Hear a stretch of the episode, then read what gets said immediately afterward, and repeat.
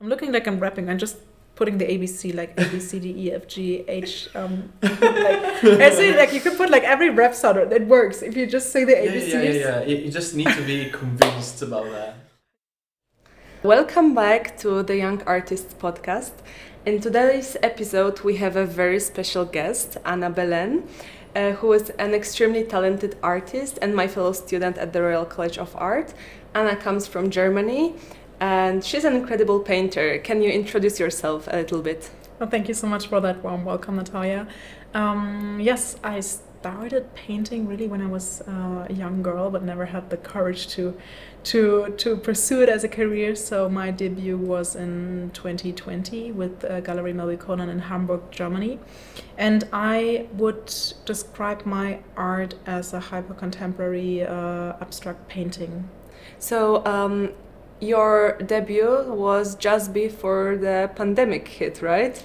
It was actually within the pandemic. Okay. which is incredible because uh, it was also the opening of the gallery actually so Oh. um, the um, talented gallerist Stella Melbye-Konan and her husband made the debut not only the debut but actually making it to uh, like one of the top 100 power galleries uh, within corona Okay. and that is an incredible um, incredible work of course and i'm so happy that i could participate in that growth also as a young striving artist um, to participate in that growing of the gallery and yeah that's something really special and unique and i'm really proud of being part of that uh, yeah gallery That's amazing, and this is actually really brave, both for you and for the gallery to start at such time.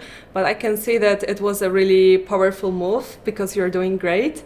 And I am actually fascinated with your art, looking from the perspectives of the topics that you paint about.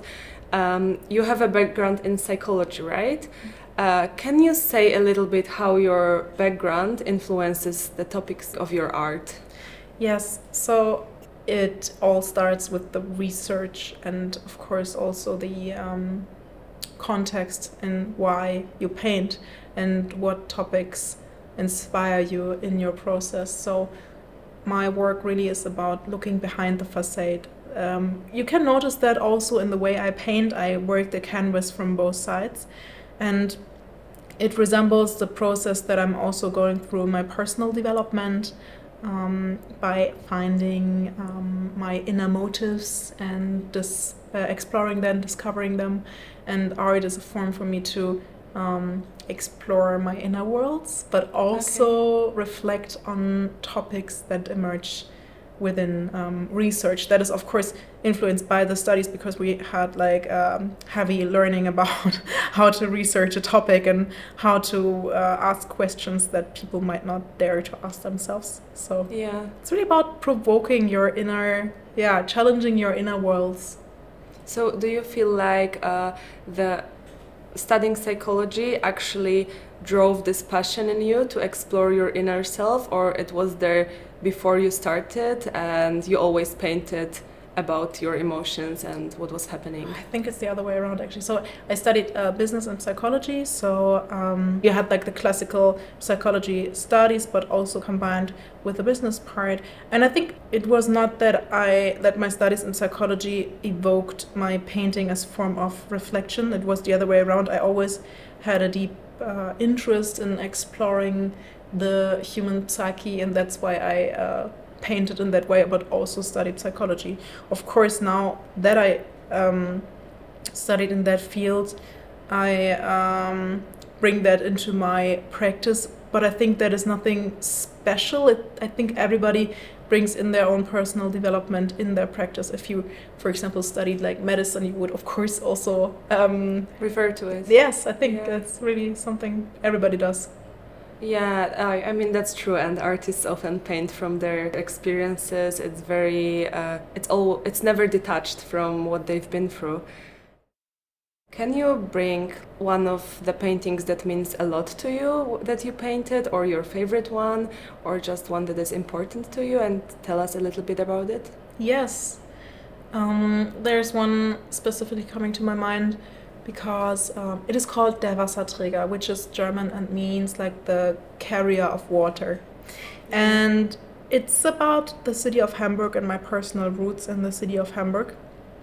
Um, and I paint. Uh, so in Hamburg, there was a tradition where like a water carrier would come, and it was like a figure. He always had, wore like a cylinder and had like two buckets of water, and he would always bring the water to the households. That is like Yeah. a symbol of the city now. There you see a lot of these water carriers um, standing around, and I painted this water carrier in more of a female form. Okay. Um, and it actually, I didn't like that painting because it was so much of my personal history that I was expressing through that symbols of the city, but also symbols of femininity that I didn't like it because I couldn't look at it because it was so emotional. Okay. So what I did is I ripped it, ripped it apart. Oh, really? I, I, didn't like it. And then um, my gallerist, Stella Melbye-Konan, she came to my atelier and she was, uh, we were thinking about a new exhibition and it was about um, the power of women. And she um, uh, worked for, in that time, I mean, she still does, but in that time she worked a lot also with African artists from Abidjan. And she saw that painting and she was like, so I showed her all the nice paintings that I painted, and I, I really loved them. And I said, like, look at these colors, and this one, and this, and this one. She was not really in, interested. And then she said, like, what is this? And I was like, oh, that's just trash. That's don't don't worry. And she was like, no, I like it. I was like, actually, it was bigger. I ripped it apart, so there was only like a, a small part left. and she was like, no, I love it. And um, then I was like, okay, if you want it, then like, okay. I, I put it to the, I give it to the frame maker, and then the frame maker um, um, made like a made, made it uh, on a nice wooden canvas and then um, we exhibited it and it was actually selected for the 70th anniversary of the Institut Français in Hamburg which was a huge honor for me Oh, Um, wow. so there is like paintings of like Gerhard Richter hanging there right and then like my painting that's- and that's so amazing. it was such and it was directly sold to um, a collector that is actually be- became a, a really close person to me because he um, bought so many paintings and really supported me in my career, and I really Mhm. appreciate that a lot. So um, I think that was really a strong. Because it had such a strong connection to myself, I didn't really want it to sell it, and that's why it sold so fast. Okay. Well, Yeah. That's amazing, like how uh, you had the courage to rip your painting apart. Mhm. I mean, I, I always I go through the process of hating my works, but um, I wouldn't say that I can be drawn to the moment when I actually destroy it because I hate it so much. But you don't dest- destroy it in order to get rid of it, but you destroy it to make something else out of it, right? I tell you a funny story to that. Actually, um, the other part of the canvas, which was a little bit bigger part, um, I worked on that actually last year.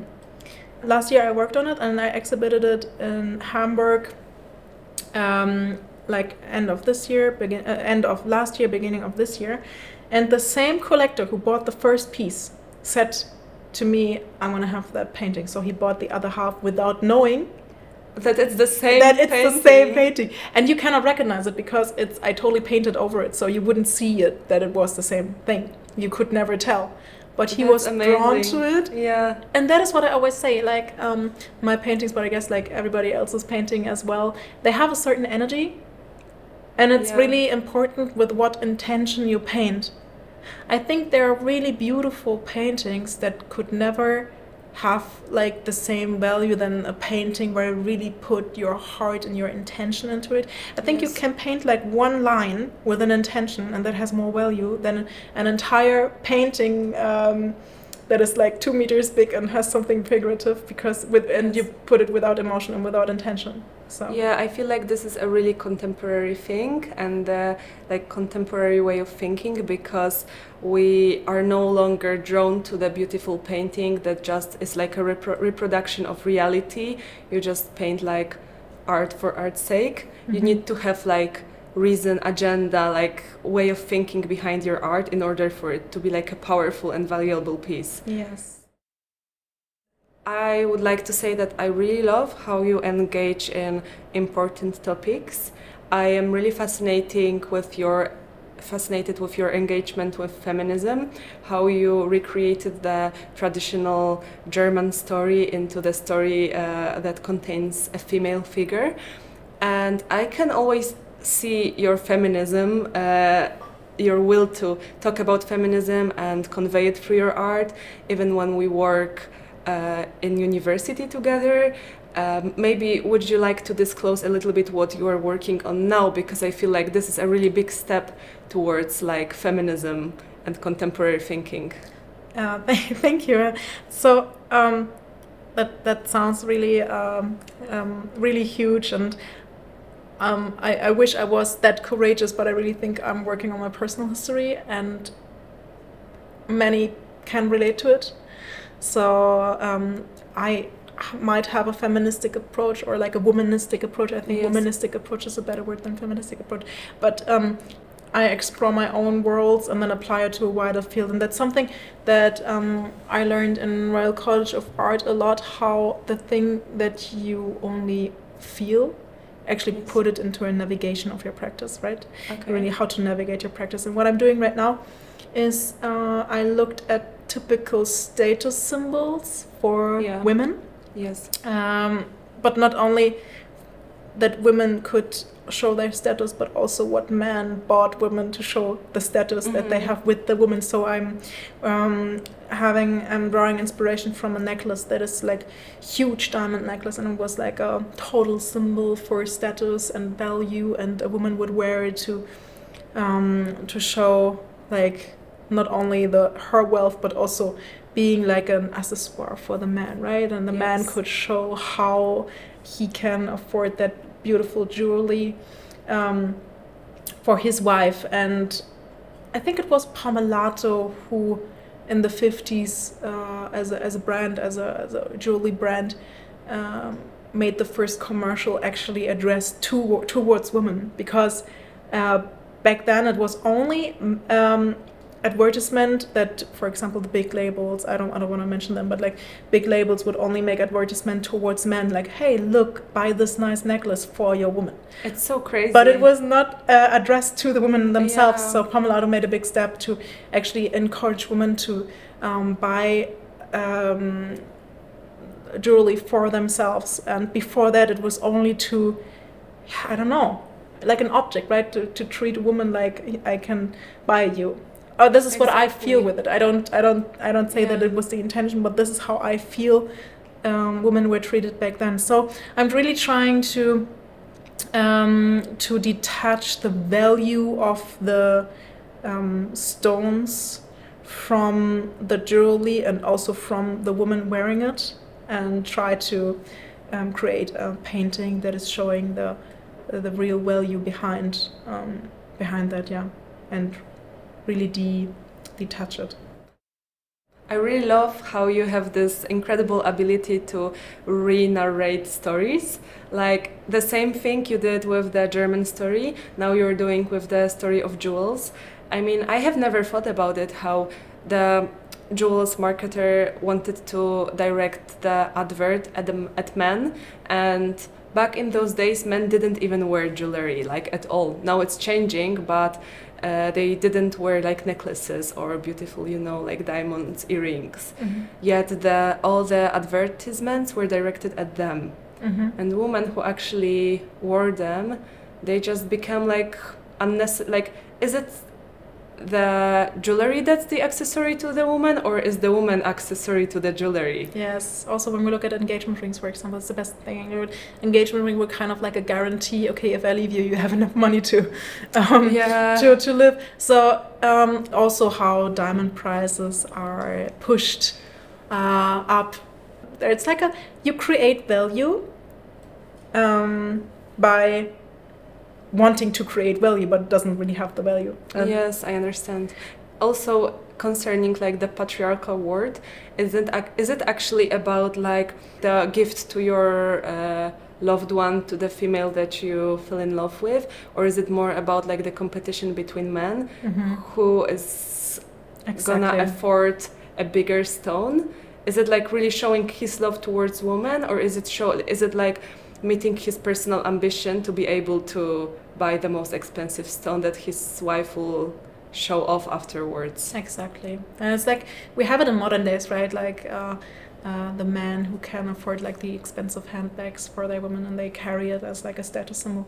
I think also in art we have to really question um, the value of art pieces Yes. and how we create value like how why is one art piece i mean you can explain it and how many exhibitions did the artist have what topics is he concerning but mm, how do you price an art piece it's such a delicate topic It is, yeah, definitely.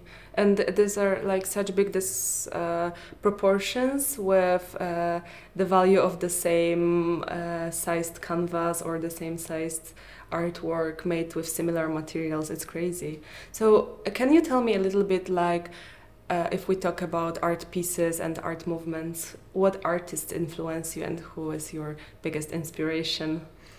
So, um, practice wise, I'm definitely inspired by Mark Rothko or also Jackson Pollock, who um, really laid focus on a more, um, how do I say, intuitive uh, way, Way of, painting. Yeah. And I love how, um, looking from a psychological perspective, um, there is a lot going on in your own consciousness that you can really put to a canvas by stop thinking. Okay. You know, like you're an artist yourself. You're, I'm sure you know the process of just being in flow and just Yes. stop thinking what you're doing. And I think that is actually the moment where you really do the best work because you just stop letting your thoughts control your hand movements. I love this idea. Really, I sometimes I catch myself uh, like when I stop thinking about what I'm doing, and then it actually flows. Mhm. And when I try to focus and I, I think about every single brush stroke, it looks really bad. There is also like there are artists working on, um, for example, Marina Abramovic, who's um, looking at brain waves uh, of of like uh, people and how they're deciding consciousness or uh, conscious or unconscious. And I, I love that that approach to really um, work with your inner world. yeah. And your inner world can only show if you're like your consciousness is um, sleeping. It's great. It's great. Like uh, I love uh, Marina Abramovic too. I find her work great, but she's a performance artist. I feel like this is a really interesting thing how we can draw from different art techniques and actually transform it into painting. Like the way you think it's quite similar, but the delivery and the methods are quite different. Yes, It's a transcription, really. Yeah. So we, we what we perceive in the outside world and what we learn and what we experience, we then transcript into painting. And that's also something that is new when, when like I started at RCA, like what can be a painting. So there is a lot you can actually form a pot of clay and, and use that as a canvas and then you have a painting which is actually a, a, a sculpture like a non-schooled eye would say but yes. it is a painting in the eyes of, uh, of the art world you can question every single piece of your painting. Uh, you can question the brush. You can paint with whatever. It doesn't need to be a brush. You can question the surface. It's it's a yeah. It's great to be like free of all the limits and just go beyond all of that. That's why I love that I painted before going to art school. Because I really learned everything by myself and by exploring, and that Mhm. was really taking away the limitation of rules. Okay. So I love that I developed my practice before even going to art school, and that I now can refine the way I navigate my practice and get some new ways of research and new ways of uh, um, placing my my practice into a contemporary context, but really to be that free when you paint. I, I love that about my work that it's developed before like applying the rules of the society to it. You are so free of all the schemes, and I feel like this is probably one of the few ways to develop a very personal and unique style because without knowing you just do things intuitively you see yourself how it looks like and you can develop you can discover a completely new technique you don't need to be bound to like the schemes that you learn and the art tutor tells you not to change anything because it will ruin the effect but maybe this ruined effect is actually a good one like yeah. you can always rip the painting and it will become Happy accidents. yeah Anna, your uh, practice is really developing at RCA. You are exploring so many different things, but um, you are working along other students like me or our peers who um, are also trying to develop, but they have never had such an intense experience with the gallery that you had. I'm really interested in it. Could you tell us a little bit how your journey with gallery started? How was your first vernissage like? And can you bring us back in time? Yes, of course. So I was working in a normal life job, but I always said I want to do art. So I got all my courage together and said I'm gonna decide for art now. And what I usually do when I decide on something is that I really start talking about it. And that is a tip I can give to anyone. If you have a vision, speak about it. Okay. There like if you don't knock at the door, nobody can open. Mm, so that's a great metaphor. like, uh, speak about it. So that's what I did. I said, like, I will now focus on my art career, and it happened that um, over um, a now really good collector of mine who was really art interested, obviously, and was connected with the Gallery Melbye-Konan, he advised or he like recommended my, my work to Stella Melbye-Konan and she's the director of the Gallery Melbye-Konan, and she invited me and she had a look at my work. And she is really professional. She worked in Paris for seven years. She worked for Centre Pompidou. She worked for Musée Carnavalet. She studied at the Musée du Louvre, and she really um, thought that my work was good. And she wanted to give it a go. So we had my first uh, exhibition. So we had my debut in on the 3rd of September 2022. I remember that exactly because I was obviously really nervous. Yeah. And I uh, displayed my work. We selected a, a, couple of works and we displayed it among other artists. And they're, yeah, they uh, got sold really quickly. So I was sold out. And my experience in first selling art was incredible because the Gallery Melbye-Konan is really prestigious, so it, they were not really cheap, right? Yes. So seeing somebody um, wanting to pay so much money for my work really was a special experience for me. I can imagine. It was giving me so much. Um, I, I never thought I'm I'm good enough, you know, like mm-hmm. to to be there. And she discovered that potential in me, and she believed in me, and she really built up my career from then on.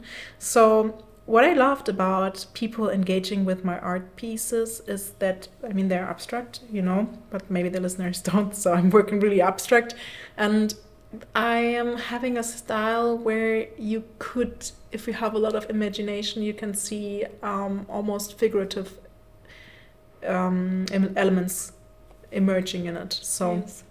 people looking at my work and sees th- things that I didn't intentionally painted there. So um, once I, I painted a painting and it was called um, Le Big Bang. So it's like the, the creation of the universe, right? And I painted in black, white, and red and blue. Okay. So it was really like a star explosion from my perspective of, uh, from my point of view, and that's what was I what I tried to express.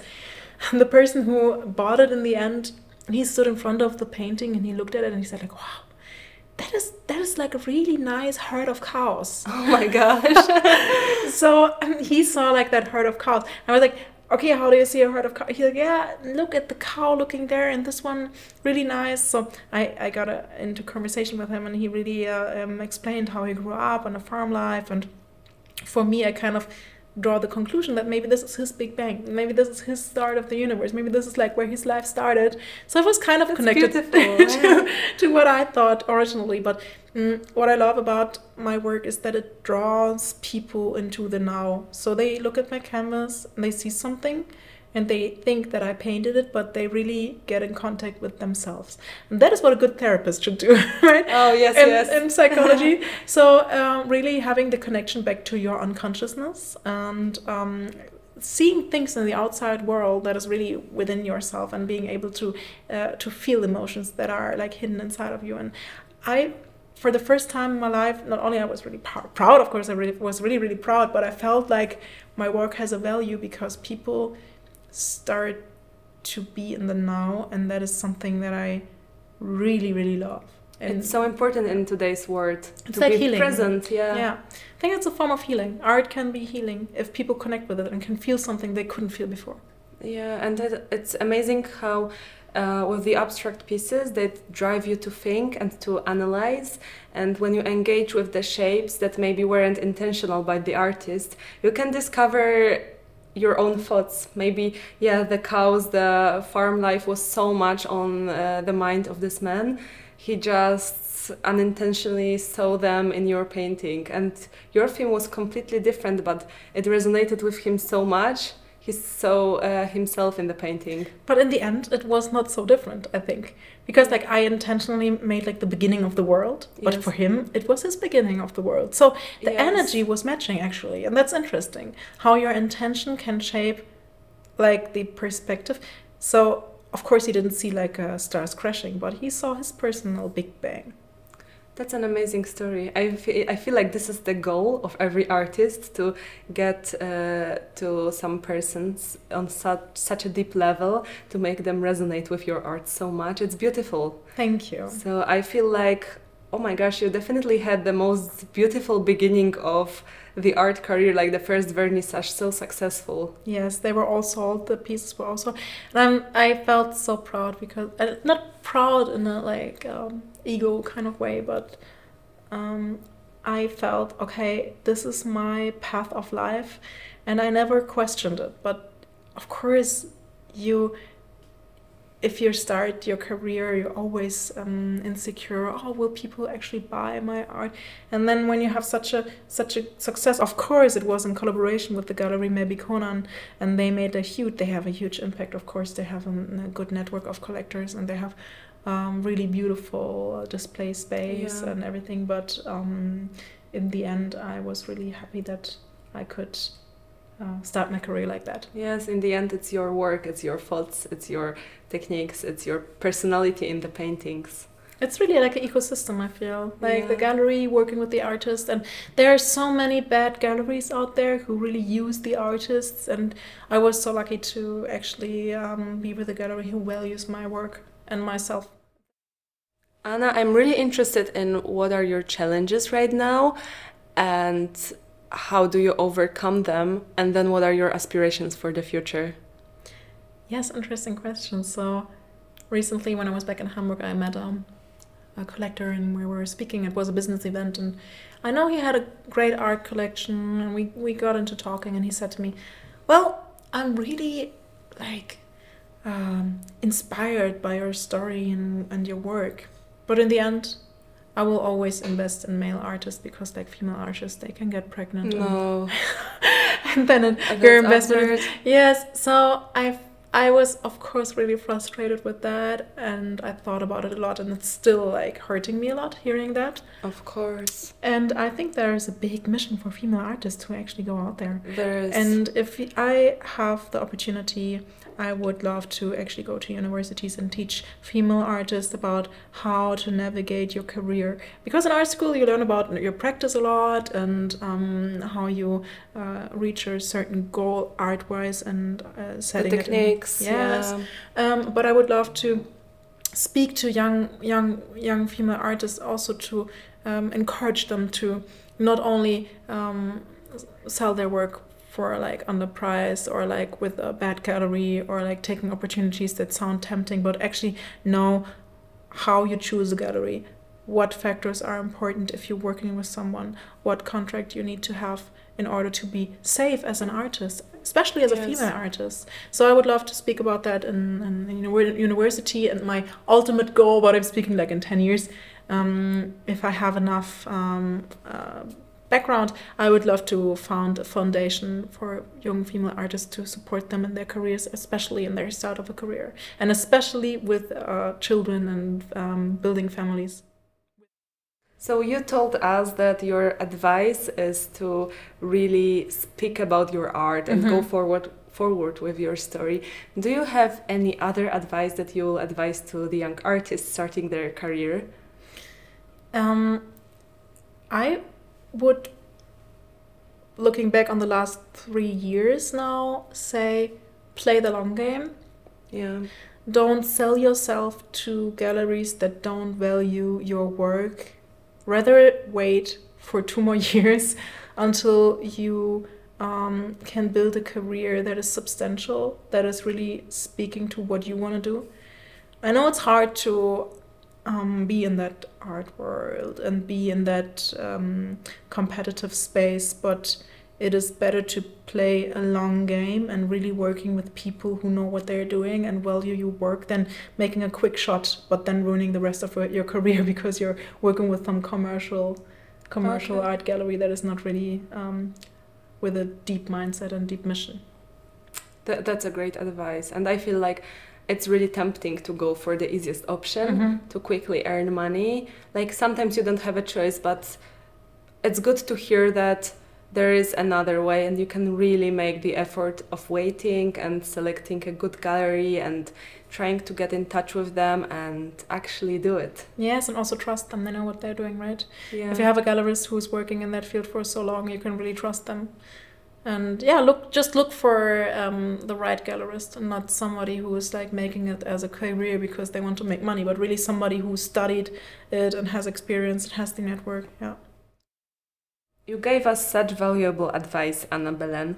Thank you for sharing your insights and experiences with us today. It has been an absolute pleasure having you on the show. Well, thank you so much for the opportunity speaking here, and it was such a pleasure. Thank you again for the snacks. You couldn't see it in the audience, but they were amazing. and thank you, of course, uh, to our listeners for joining us on this artistic exploration with Anna. Um, be sure to visit her website, uh, Belen Fine Art, and her Instagram. We'll link it on the Young Artists Podcast Instagram. And stay tuned for the next episode. Bye. Bye.